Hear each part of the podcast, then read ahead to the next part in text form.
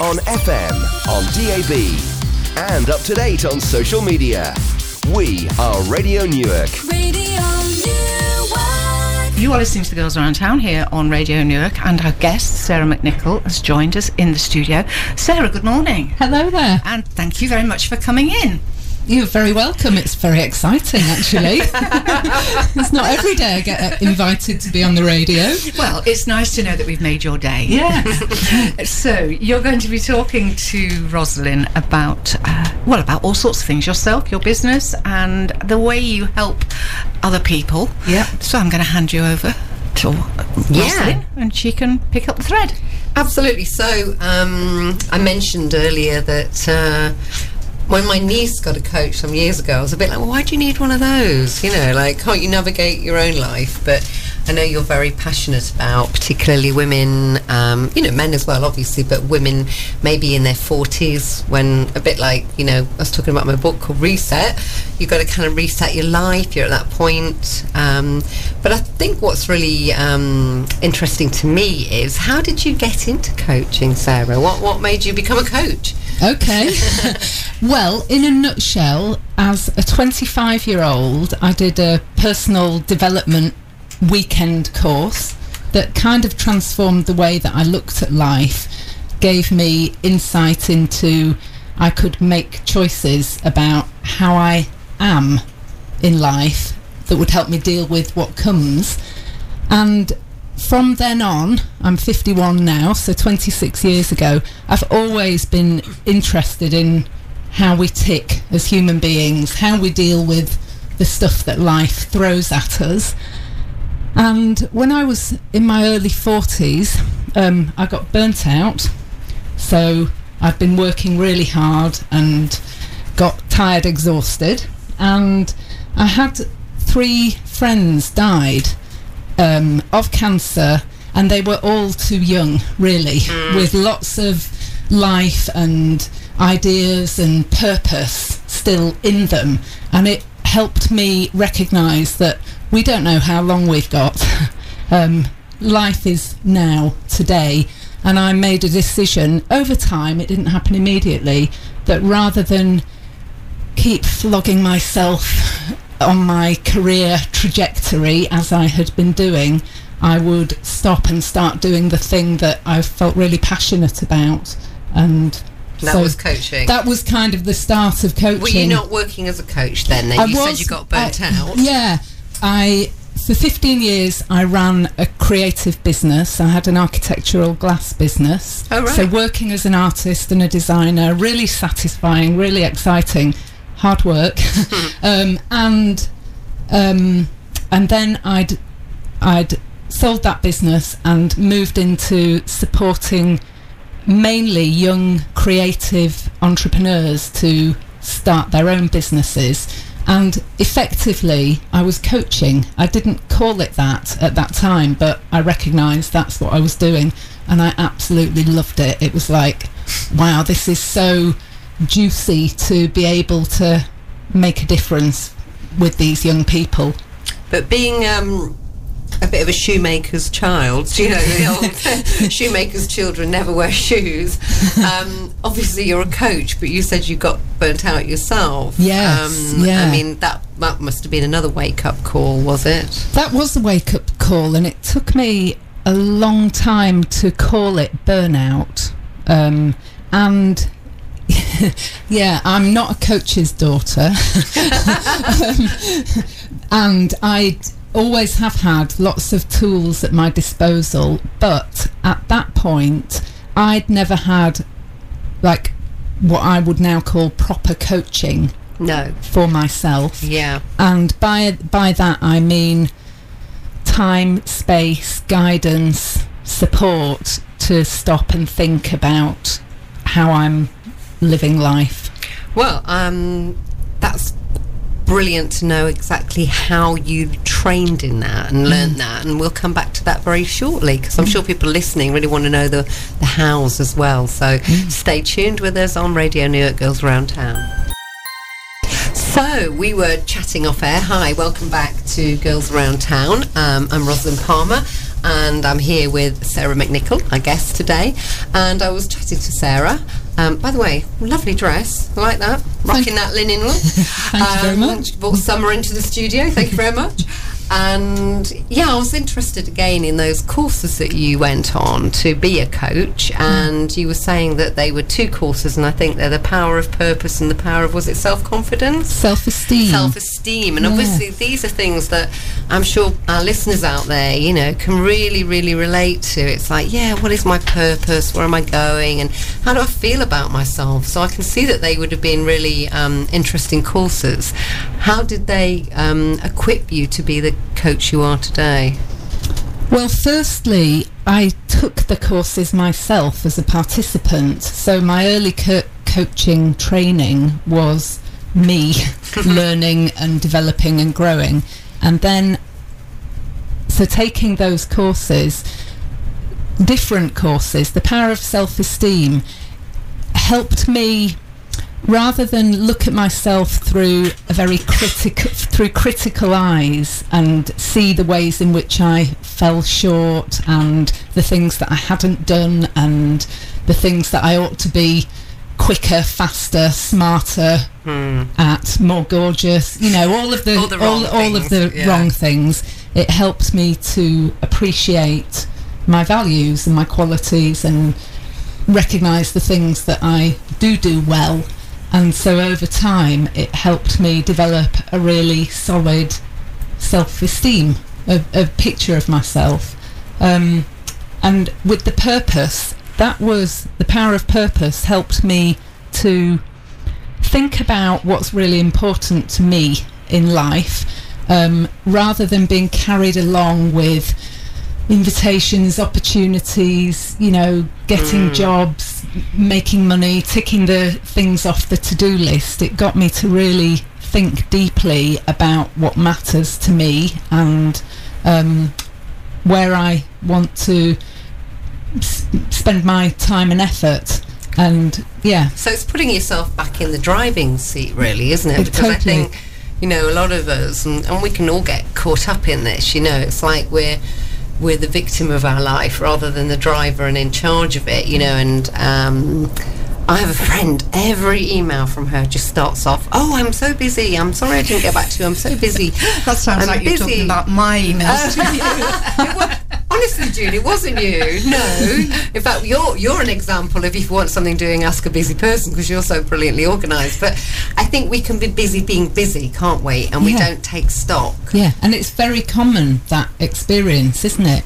And what what the training that I did helped me do is learn a series of tools and approaches that I then went on to use with my coaching clients to take stock, to pause, to figure out is this actually what I want to be doing and is this what I want to be telling myself? Yeah, and how can I make my life better, more um, Yes. enjoyable, and Yes. and be in charge of it again? And be in charge of it. Yeah, so we can talk a lot more about that after the news, which would be great. And you can give us perhaps some specific examples of people so that we can really, really relate to it. So thanks, Sarah, and we'll be back soon. We Over will to you, Julie. indeed, yes. We're talking about taking a pause. We're going to take a pause, a very, very short pause for the news. And then, as, Ra- as Rosalind says, we will be back with Sarah in the second hour of the show.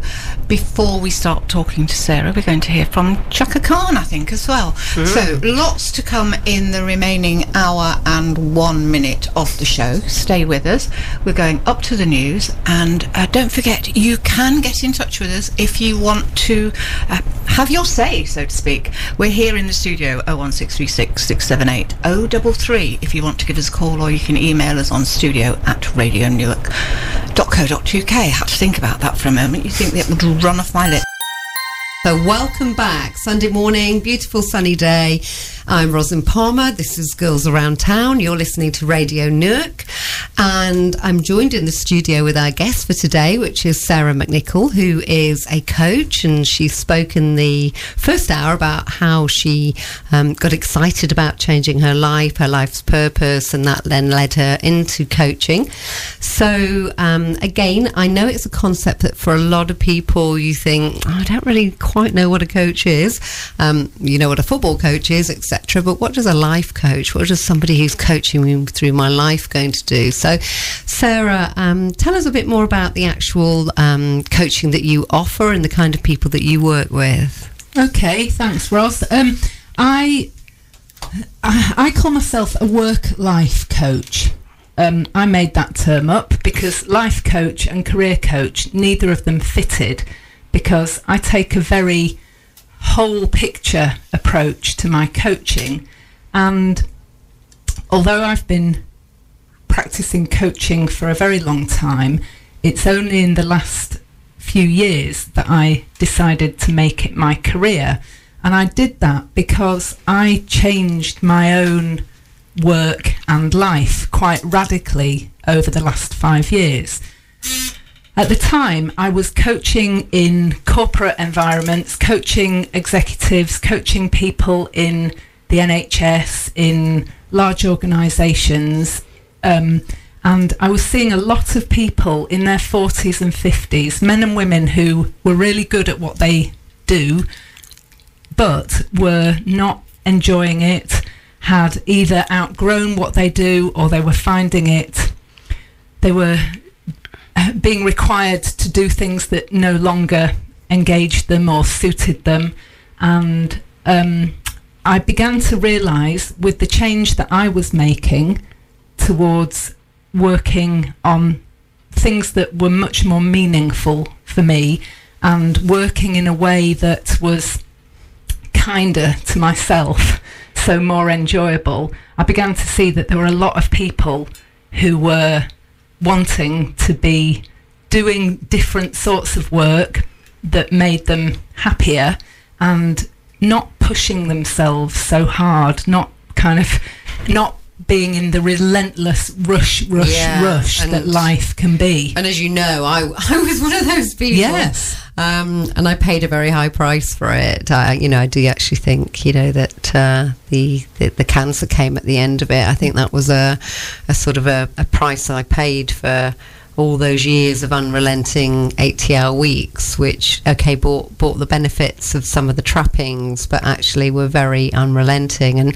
I suppose what you're talking about, and um, correct me if I'm wrong, is more than some sort of midlife crisis, it's also really um, true now that when you're in your 40s, you know, you, you might be looking at another 30 years' work and you might be looking at a second or a third career because we obviously are going living longer and we're working longer and people really aren't happy anymore with that. I'm just going to kind of put up and shut up and oh, it's work and it's miserable and I go every day. It's a bit more, you know, is this like that film with Jack Nicholson? You know, is this as good as it gets? Is that true? That's absolutely true. And it's not necessarily, um, as you say, it's not provoked by a midlife crisis. It's much more about I could be enjoying life better and what, what can I do about it? Um, and exactly, you know, when you're in your 40s, you may well be looking at another 20 years of employment, of earning money, and the prospect of doing what you're doing right now may not thrill you. um, Yeah. and people want more.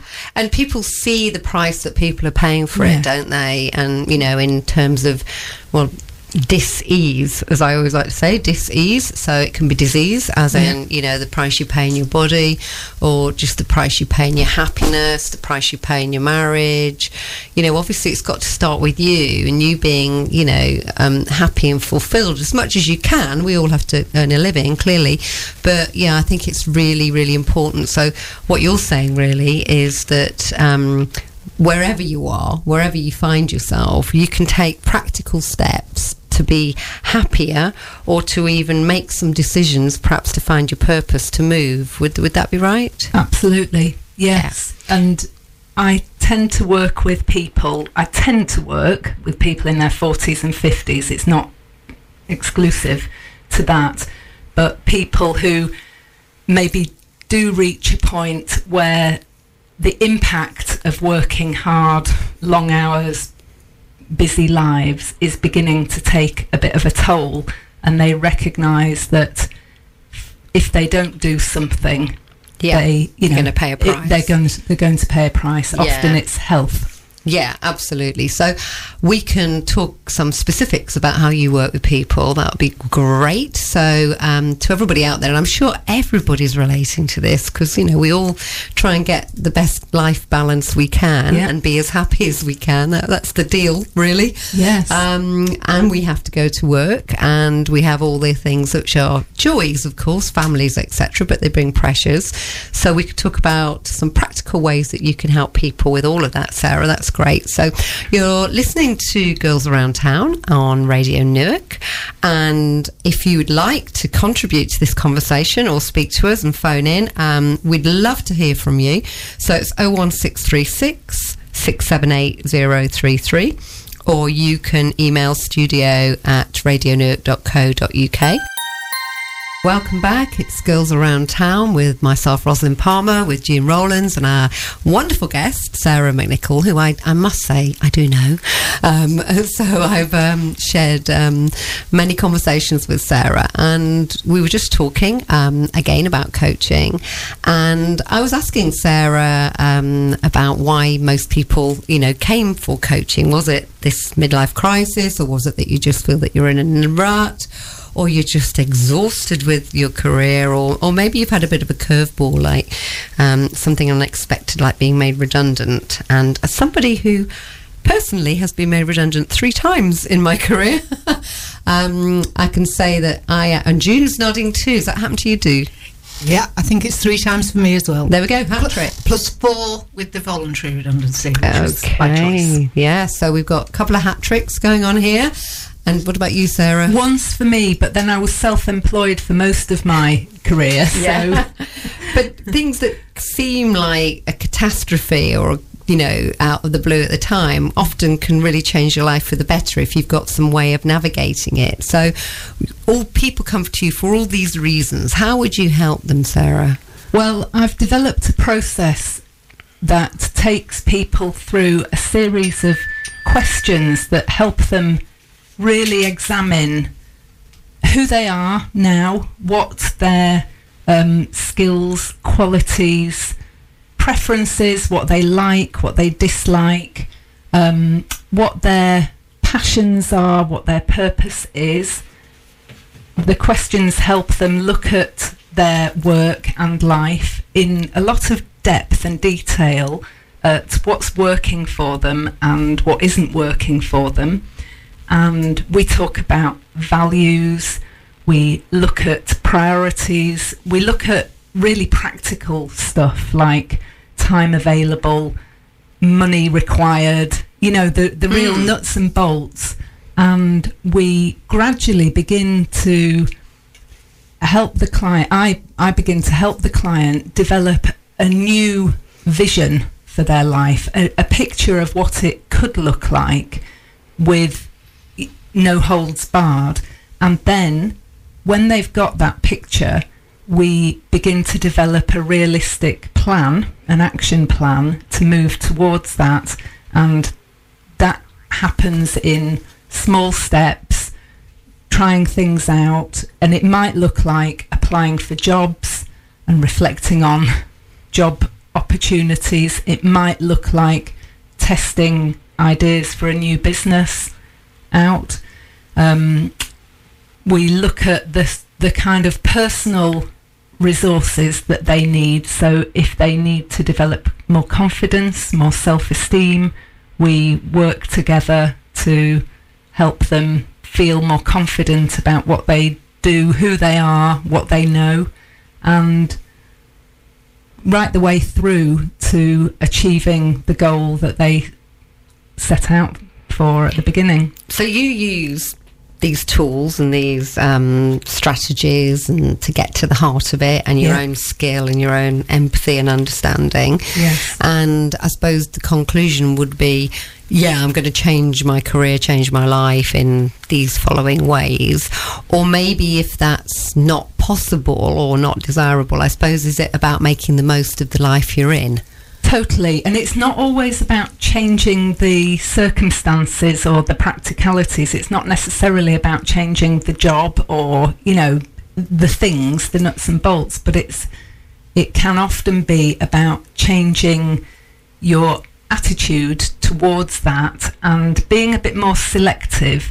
So, for instance, the really over over busy person who spends all their time rushing around We're looking at June, everybody. Just you, I know that doesn't come across on radio, but if you could imagine it now, two people are looking at June. Guilty as charged. Is that right, June? Absolutely. Yeah.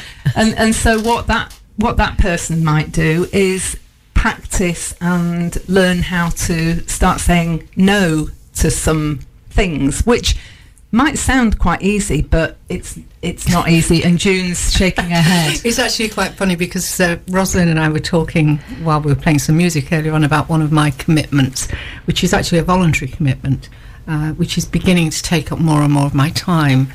And whilst I don't want to let people down, it's beginning, it's reaching a point where I have to decide how I'm going to deal with this and where it does fit in. And I can't say no to anybody. And also, you're really, really brilliant at organising. So, of course, once you step into something and you're brilliant at organising, Jude, people just want you to do more and more of it, don't they? it's, it, it, it's um, and, and I want to do more and more as well. You know, um, because I don't know, because I, I enjoy what I do, um, and also there is that feeling of satisfaction when you've done a good job for somebody. Uh, but there comes a point where you have to say no to certain things, um, and it's hard. yeah it's hard and it's really useful to have support and help and and a safe place to practice doing that and think it through before just doing it particularly bad at saying no, Oh, aren't yes, they? Because we, Yeah. we t- tend to be people pleasers and, you know, we're brought up. I mean, if you listen to some of the, the love song type radio shows as well, there'll be request after request for, oh, you know, she puts everybody before herself and never complains. And I, I just have this vision of this completely exhausted woman kind of listening to the radio because she never ever, she doesn't even think it's possible to put herself 1st Is that true? I mean, June, you give so much to other people as well, don't you? Yes, and um, I get a lot back. Yeah. you know, uh, and uh, in many ways, I wouldn't want it any any differently. But as I say, there comes a point where you have to balance things and make a decision. Is it more important for me to be doing that or that? Can I do them both? No, maybe I can't. So. Do I need to cut one out altogether, or just cut cut back on it? You know, is that going to be enough? Uh, we shall see. And um, that reminds me of uh, one of my clients who has got, she's a sole trader, so she's got a business and she's succeeding. It's doing really well. She's been doing it several years now. And she was finding herself overly busy, unable to say no to offers of work because as a self-employed person, you know, it's it's where your money comes from. And she was enjoying all of the things that she was doing. And what we did in the coaching was help her think through what her priorities were. It, it came to the point where she literally couldn't manage doing all of it. And so she chose to let some things go on the basis that they were not giving her as much enjoyment and satisfaction as Hmm. other things. And she risked letting them go. And Yeah. that in itself takes a bit of working out, doesn't it? Sometimes, Yeah. yeah. Like, what does make me happy? You know, because particularly if you're, you know, you're juggling a job and a family and kids, and you know, and, and there's this thing now with what they call the, the squeezed middle or Yes. club sandwich, where you've got, you know, women in their 30, uh, 40s and 50s who are maybe looking after their older parents. They've still got a job. They're trying to have, you know, as great a relationship with their husband as possible or their partner, who, you know, whoever they're with. And they've got kids, and they're often even looking after their kids' kids um, because of childcare. And, you know, they just are getting pretty exhausted, aren't they? Absolutely. One of the techniques I use, I say the phrase putting you at the top of your to do list. And those women, you know, and men often are putting other people at the top of their to-do list. I love that. I suppose it's appropriate that that song is actually called Sometimes You Can't Make It on Your Own. Very. so um, tell us how you can make it and put yourself back at the top of your to do list, Sarah. So we're joined here at Girls Around Town this Sunday morning on Radio Newark with our guest, Sarah McNichol, who is talking about coaching and putting yourself back on your to do list at the top. Well, it's simple actually, but not easy. It it means literally thinking what what do I need, want to do that'll help me have a good day today or a good week this week and literally making sure that you prioritize those things. It's a bit like that um, when you get on an aeroplane and they say, put your air mask on, put your oxygen mask on, adults first Yes. before you help other people. I use this one all the time with Yeah. my clients. I'm like, an unconscious parent is not much help. exactly.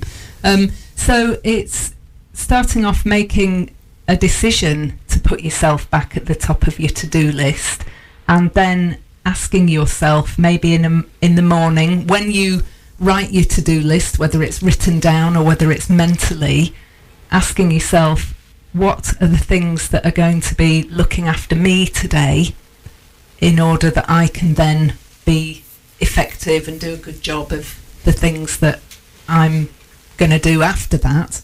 Um, And I make- know that you do something interesting that you've started doing in summer because you also live by uh, the River Trent. I do, not in the same bit, but we both live uh, by the river. And what is it you're starting your day doing? Well, usually if I'm at home, I start my day doing yoga by the river. And when this first occurred to me, I was I was in the habit of doing yoga at home, and I thought I'd really like to be close to the river, closer to the water to do this.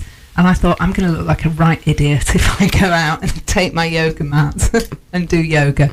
But I got over myself and went out, and I haven't looked back. That was perhaps two or three months ago, and my morning routine is to take a cup of tea and my yoga mat and go and do yoga by the river. And what do you do for yourself, June, to make your day go in a Um, good oh way? dear, and not first thing in the morning, but th there's uh, everybody knows there's one thing that I do for myself to make my life right, and that is I go to train three times a week with my personal trainer, and that makes everything right. Yes. um, so we were talking about a lady who actually went on Facebook and talked about how she'd seen you for coaching and that it had a really positive knock on effect in other areas of her life. And it's a really inspiring story, which I think people will relate to. Um, was her name Sadif? Sadaf. Sadaf. Tell Yeah. me about Sadaf. Well, she came to me for coaching, and what she wanted was more confidence, professionally and personally. And so that's what we worked on, and this was a few months ago. And then on Friday, I saw a message, a post on Facebook, and she was saying that she'd been to me for coaching and she was it had taken a while to, although she really appreciated the impact of it at the time, she f- felt a lot more confident and she was getting a lot of feedback from her professional colleagues and her friends and family about how much more confident she was. Um, two weeks ago, she had an attack, I don't know whether you call it an attack, of Bell's palsy, which affected the side of her face and all her muscles slumped. And so she looked in the mirror and her face looked really weird and different. And she said, because of the coaching, because of her confidence in herself, rather than feeling like hiding away and not being seen by anybody with this facial problem, she actually carried on doing what she was doing. It was about to be Eid, and she was socialising with friends and family and really taking it in her stride remarkably. So it had an amazing effect on her life in, in ways that she hadn't really come to you for. Of course, everything's so linked, isn't Yes. it? Happy in your life, happy in your job. Yeah, yeah. And when you develop self confidence, you bring that with you regardless of what happens. So we're going to um, listen to Queen um, with "It's a Kind of Magic." Uh, love Queen, and I saw when I was at the movies earlier in the week a trailer that there's going to be a movie out later in the year, so that'll be really interesting. And we can then find out how to get hold of our great guest today, Sarah McNichol, um, how you can actually get hold of her should you want um, to have a coach in your life and put yourself back at the top of your to-do list. We